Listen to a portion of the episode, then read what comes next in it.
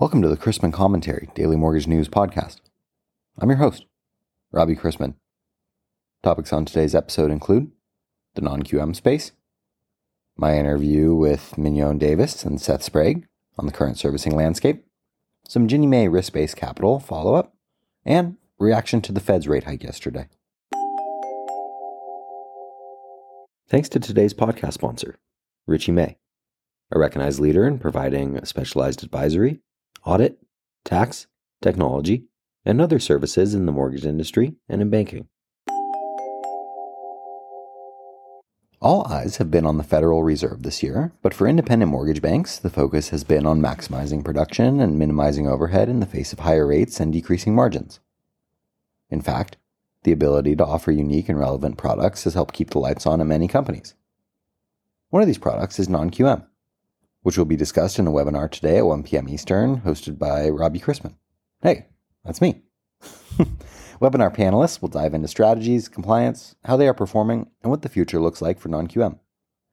One other current concern in the industry is Ginnie Mae's single-family applicant and issuer financial eligibility requirements, which were announced last month and have caused consternation for Ginnie Mae issuers and potential issuers. Since Ginnie Mae announced the new capital rule last month, the prevailing thought has been that many independent mortgage banks will struggle with the new requirements. Concerns raised center on the capital tools implemented, why excess mortgage servicing rights are penalized, and unsecured debt.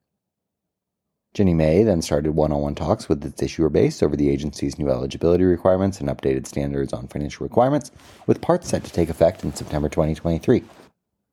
As a result, Ginnie Mae published a set of frequently asked questions to address the inquiries received during the agency's one-on-one conversations with the industry, since the updated minimum independent mortgage bank eligibility requirements were announced in August. Ginnie plans to focus issuer discussions on the reasons behind the new rules and the framework in place to support them. Since announcing these updated standards, Ginnie Mae has actively engaged with issuers and stakeholders who have questions, said Ginnie Mae's president, Alana McCargo. She continued, saying, "We are taking this opportunity to provide additional clarity around our approach. While the overwhelming majority of Ginnie Mae issuers are compliant with these requirements today, we will continue engaging with our issuers throughout the implementation period to ensure our program guidelines support a strong and vibrant source of housing finance liquidity." End quote. The FAQs can be found at robchrisman.com. For today's interview, I wanted to welcome back onto the show Mignon Davis and Seth Sprague to talk about the current servicing landscape. Mignon has more than 14 years of experience in a variety of roles within the industry, including mortgage servicing, default servicing, and servicing quality control. She's worked various audit and compliance roles and has extensive experience in compliance, internal controls, risk assessment, and operational processes within the mortgage industry. She also has deep expertise in the operations of a mortgage company looking through the lens of risk and controls. Seth leads Richey May's mortgage banking consulting services practice.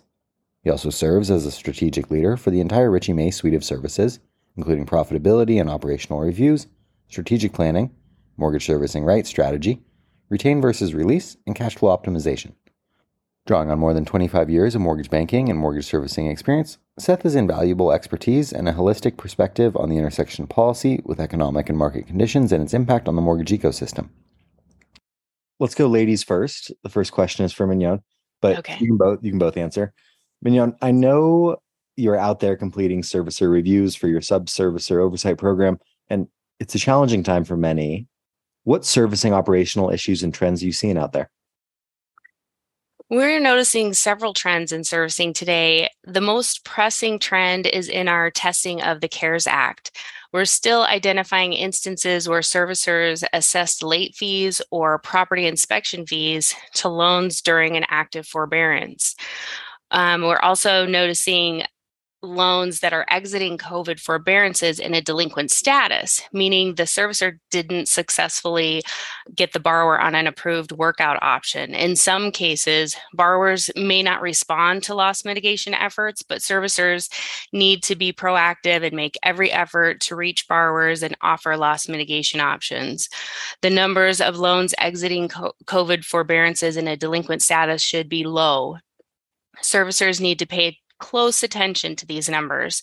The CFPB has specifically mentioned this several times during the past year.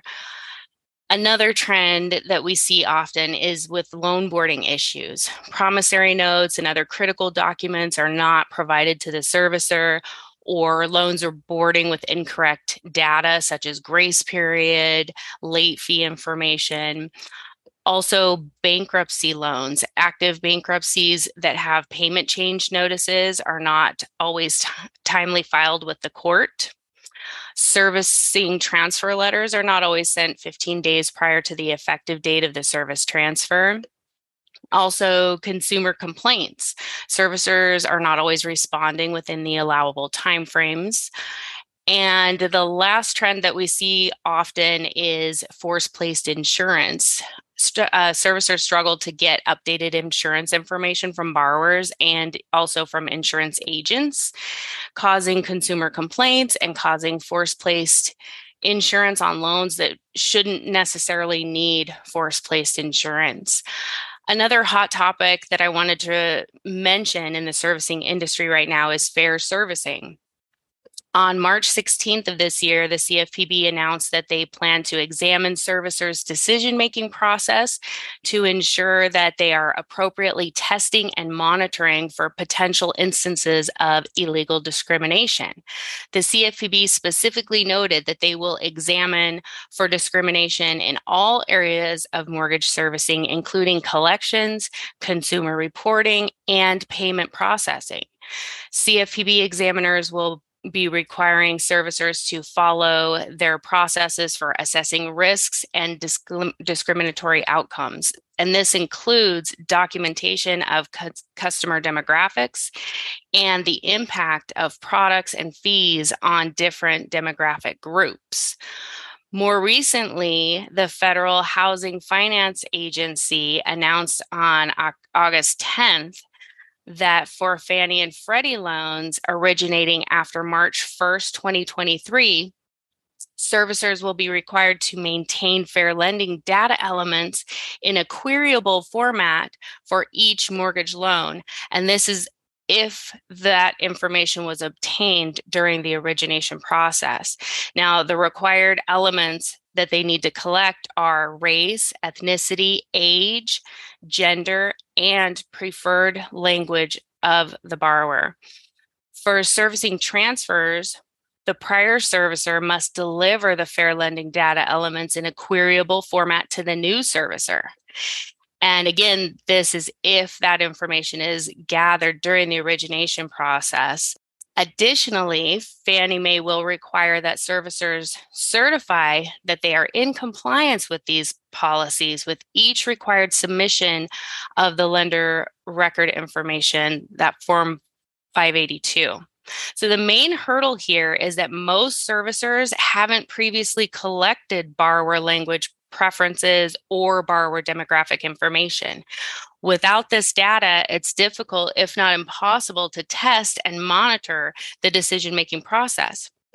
So this is going to be a critical focus for servicers over the next several months. Seth, do you have any comments? I do, and as I hear you talk through all that stuff, Robbie knows where I'm going. The cost of servicing is going up. And the risks of compliance are going up. So those are two kind of the themes. Outside of what you talked about, the other theme that I continually hear on transfers is that, you know, the subservicers are still a little bit backlogged from the high level of activity in the first half of this year. So, you know, transfers are still occurring from sales from earlier this year. And the issue that's probably more pressing for some independent mortgage companies, most of them are starting to kind of realize their escrow shortages. But as the escrow analysis statements are getting ready for the new tax year, most borrowers are going to see pretty massive escrow shortages due to the high property values and the fact that tax rates are up. And so servicers need to be prepared for those escrow shortages that are going to occur and understand where they might have sort of clumpy data, right? They've got a lot of loans that all of a sudden in November are going to have a shortage, or January or February next year, and make the necessary cash planning to make sure they can fund those advances. Remember, most subservicers provide you that servicing revenue less their expenses, less advances. And in some cases, that could be a negative number for you depending on your escrow shortages. Yes, Seth, I have a quick follow-up for you. So since the last time we spoke, mortgage rates have certainly gone up. You mentioned the cost of servicing has gone up. You know, servicing was kind of the silver lining for a lot of people earlier this year. Hey, mortgage rates are up, servicing values are up. But it sounds like, you know, with things getting more expensive, it might not be so much the case anymore. What are you seeing out there? Yeah, I mean, we'll see in a couple of weeks as Q3 numbers come out. But I would say that that low coupon 3% MSRs that a lot of people kept, those values probably didn't increase much in the third quarter. They probably have tapped out as far as how high those values could get due to structural prepayment speeds and servicing costs, as you highlight. So that silver lining of servicing that's flown through the income statement for folks under fair value accounting for the first two quarters of this year probably isn't present in the third quarter. And that can certainly change the P&L structure, given that originations this summer, as we all know, weren't as strong as expected. Yeah, both of you mention a lot of issues might be an overstatement, but concerns for those in the servicing space. What are some examples of what folks are doing to deal with these issues? I was on site last week with a subservicer, and recently they had their internal audit department conduct an audit for loss mitigation with a focus on fair servicing. They selected about 2,500 loss mitigation accounts and manually gathered HMDA data for each loan and performed an analysis.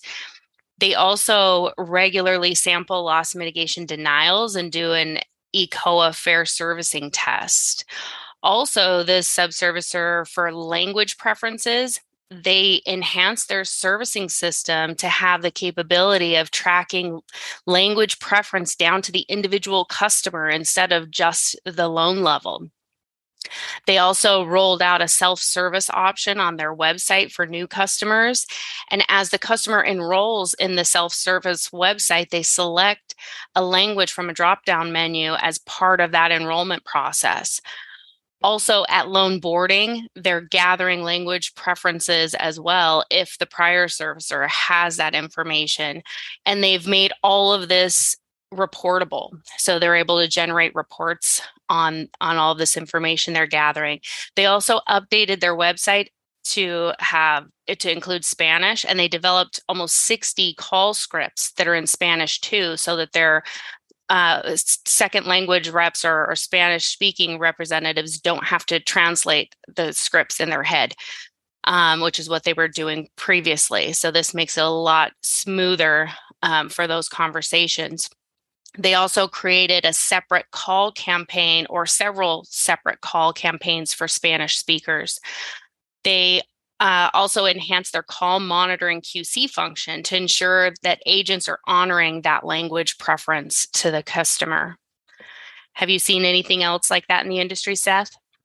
What I've seen is more on the financial side, where folks are taking a look at the true cash flows that are either being generated from the servicing portfolio and assessing how much of their fixed cost are those servicing revenues covering? And again, with that eye on potential escrow shortages, you know, some folks are, as I always say, you know, they decide to exit servicing or sell large portions of their servicing portfolio, particularly maybe on the Ginnie Mae side, to maybe get in front of some of the new capital rules, which I know we're going to talk about, or just to sort of stem the flow of potential advances. They're becoming very cash-centric in their strategies. Now let's turn away from operations a bit and talk about the current financial landscape of servicing. Seth, I know we mentioned the cost of servicing and servicing values, but what's going on out there? Good times in the servicing space. Now, you know, the new capital rules that have been that have been issued by the FHFA and Ginnie Mae are certainly creating, I would say, at a minimum, confusion, in some places, downright panic. I guess the challenge is, and I've been on dozens of calls over the last several weeks with clients and with agencies and with the MBA on this, there's confusion. And part of it is the fact that most independent mortgage bankers or non-banks just don't think about capital in the sense that these rules, particularly from Ginnie Mae, are being laid out. The volatility of capital and its requirements, because most companies have their MSRs under fair value accounting, and that massive write-up, the MSR asset attracts capital when that asset gets larger, and it sheds capital when the asset gets smaller. And if you think about the cyclicality of originations and servicing, that capital requirement gets increased when originations decline and margins decline, and is opposite when rates fall. And I think a lot of IMBs are really struggling with that capital requirement and how to manage their capital through the situation. Obviously, risk-based capital is something the banks are very familiar with. I sadly am very familiar with risk-based capital calculations, but just confusion as to how to do the calculation is out there. So in the shameless plug department, Richey May's got a webinar next week on this. So info@richeymay.com if you're interested in signing up for that. But we've got a for our clients and for the industry, we're going to be doing some training on that next week to try to walk people through these new capital calculations, particularly along the Ginnie Mae risk-based capital rules. So that in itself is creating some activity with people maybe wanting to sell their Ginnie Maes or sell servicing because they may think they're out of ratio. But it's creating a lot more stress in times for the CFOs out there as they're trying to manage costs and manage revenues. Now we've thrown in a new capital rule for them that just isn't in their DNA. Can you explain very quickly why this Ginnie Mae RBC rule is causing so much consternation in the industry? Yeah, I mean, the quick answer is that the concept of risk-based capital or risk-weighted assets is something that's just not in the DNA of non-banks. Banks understand risk-weighted assets. Unless you've worked at a bank, it's sort of a foreign concept. And so as people are trying to take their balance sheet and apply it to these capital rules, there's some confusion there.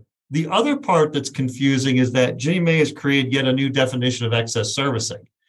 In the land of their risk-based capital, that excess servicing is MSRs that exceed the adjusted net worth. That's the definition of excess servicing. That's the third or fourth definition of excess servicing that exists in the industry, which is just creating confusion. And I'll just highlight one point, Robbie, and I know you're deep into the weeds as I am, but there's a real capital difference here between somebody who's got their MSRs under fair value accounting versus low-com accounting, because all these capital rules are written on the face of the MSR on the balance sheet. And if you're under low-com accounting, you actually you're in an advantageous capital position with these new capital rules. Unfortunately, that election of fair value accounting is irrevocable.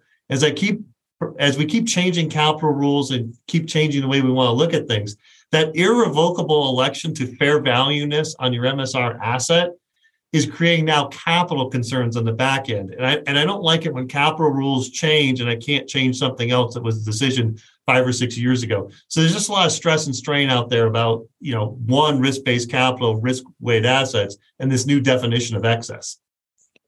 Well put. Although I would remind you that not all of our listeners retain servicing. So for those that don't, why should they care about these trends and issues you're both seeing? Well, they should get into servicing. No, just that's a joke. They shouldn't necessarily get into servicing without talking to us first. But even if they're not in servicing, and many folks are not in servicing, and particularly are not in servicing, but this potentially has ripple effects across the liquidity stack for Ginnie Mae loans, in particular through the correspondent channel.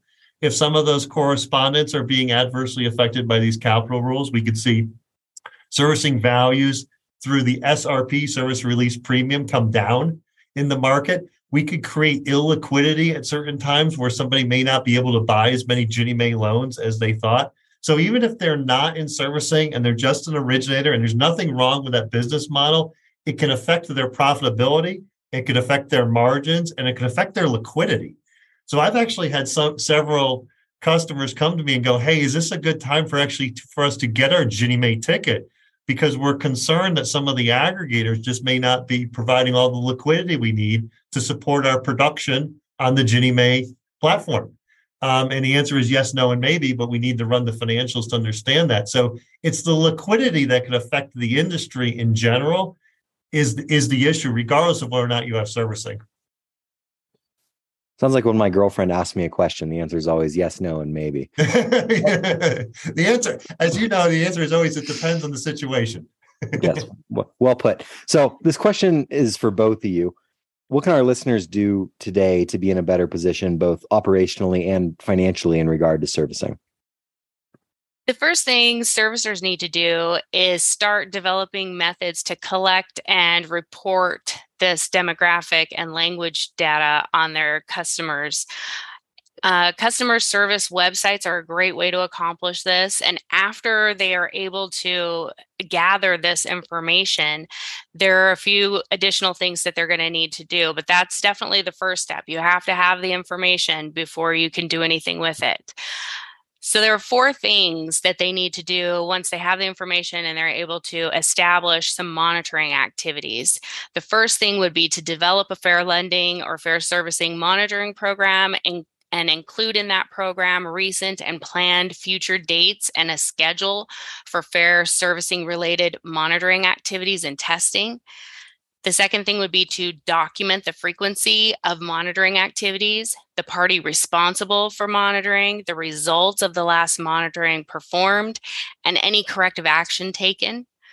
The third thing would be employee performance reviews. For customer service and collection personnel, servicers need to enhance their employee performance reviews and audits to include call monitoring and focus on fair servicing. The fourth thing would be training. Servicers need to make sure personnel, especially consumer-facing personnel, are trained on how to treat borrowers fairly. And once they are able to train and monitor those employees, that will be a great way to show due diligence on their part. Servicers also need to take steps for corrective action. If a fair lending violation is identified, the process for taking corrective action or the steps to mitigate risks need to be documented. They need to review reports for indications of weaknesses, repeat violations of law, and resulting risks or harm to consumers. That would all be critical steps in that process. Also, for our clients out there, lenders who retain servicing but don't perform the servicing in-house and they utilize a subservicer, they need to be asking their subservicer how they are going to respond to these new requirements. Are they collecting this data for language preferences and other demographic information for their borrowers or customers? How are they monitoring and testing the decision-making process? How are they evaluating fair servicing trends? Because ultimately, the master servicer is responsible for whatever the subservicer does or doesn't do. So it's very important that these conversations are occurring between the master servicer and the subservicer. From my standpoint, the first thing that people need to do is pause and take a deep breath. And the first thing they need to look at is, regardless of whether or not they're in servicing, is look who they are selling loans to. And if they're selling to non-bank entities, have that conversation about their ongoing liquidity and their plans for the new capital rules to ensure that they've got adequate liquidity for their loans. That would include both conventional and government loans, and make sure that they're having those counterparty, that kind of reverse counterparty due diligence, right? Are you really going to be a good partner for me and provide liquidity for me on these loans going forward? And what is your plan around these capital rules? So that's if you're an originator. If you're a specific servicer, again, looking at that cash situation, is it cash positive or negative? Do you understand where your escrow advances may be coming from over the next 6 to 12 months? And do you have adequate cash to cover it? Delinquencies, are you monitoring delinquency trends in your portfolio? And do you have adequate reserves to fund advances on T&I and P&I if needed in the Ginnie Mae space? And the final thing is probably attend the Richey May webinar next week on the capital rules and these calculations. There's a lot of confusion out there. Understand the calculations. Understand what applies to you. If you don't have your Ginnie Mae servicing ticket, then those Ginnie Mae rules don't really apply to you, but they can apply to your counterparties. So really have a thorough understanding of how this new rules can impact you, regardless of whether or not you have your Ginnie Mae servicing ticket, is critical.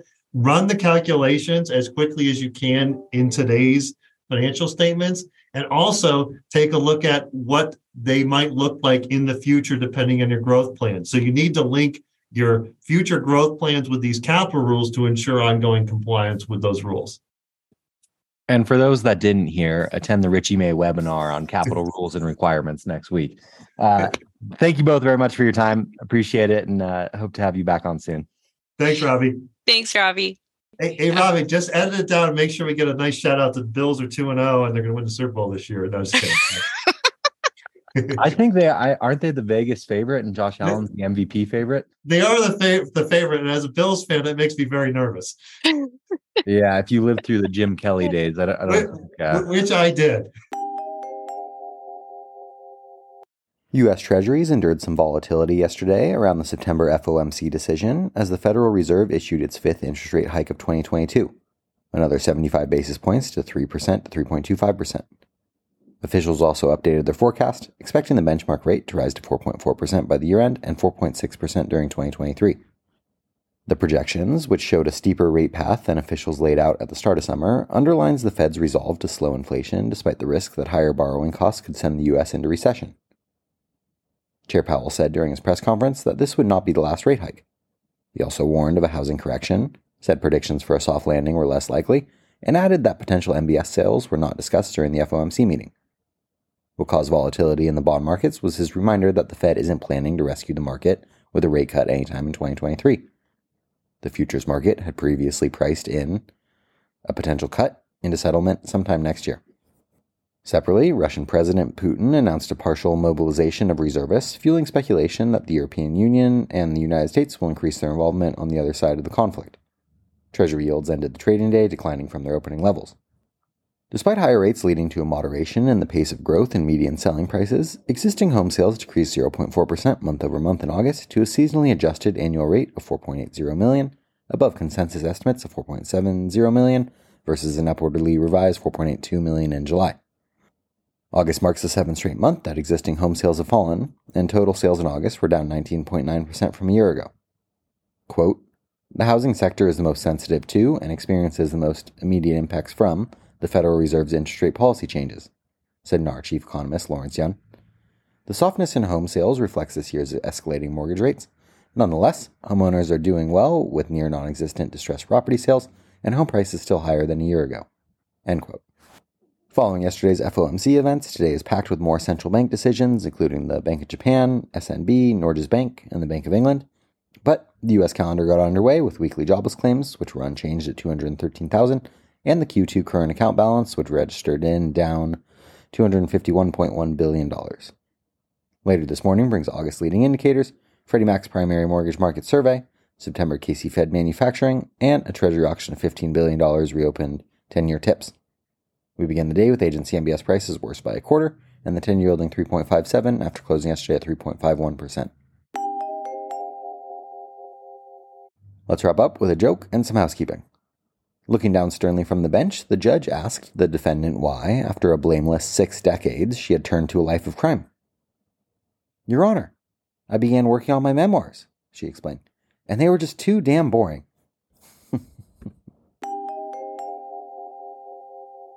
Thanks again to Richey May, a recognized leader in providing specialized advisory, audit, tax, technology, and other services in the mortgage industry and in banking. If you have any questions about the podcast or sponsoring opportunities, send me an email at robbie@robchrisman.com. Visit robchrisman.com for more information on our industry partners, access to archived commentaries, and how to subscribe to the daily mortgage news and commentary. To listen to or download past episodes of this podcast, search Mortgage News on any platform you get your podcast from.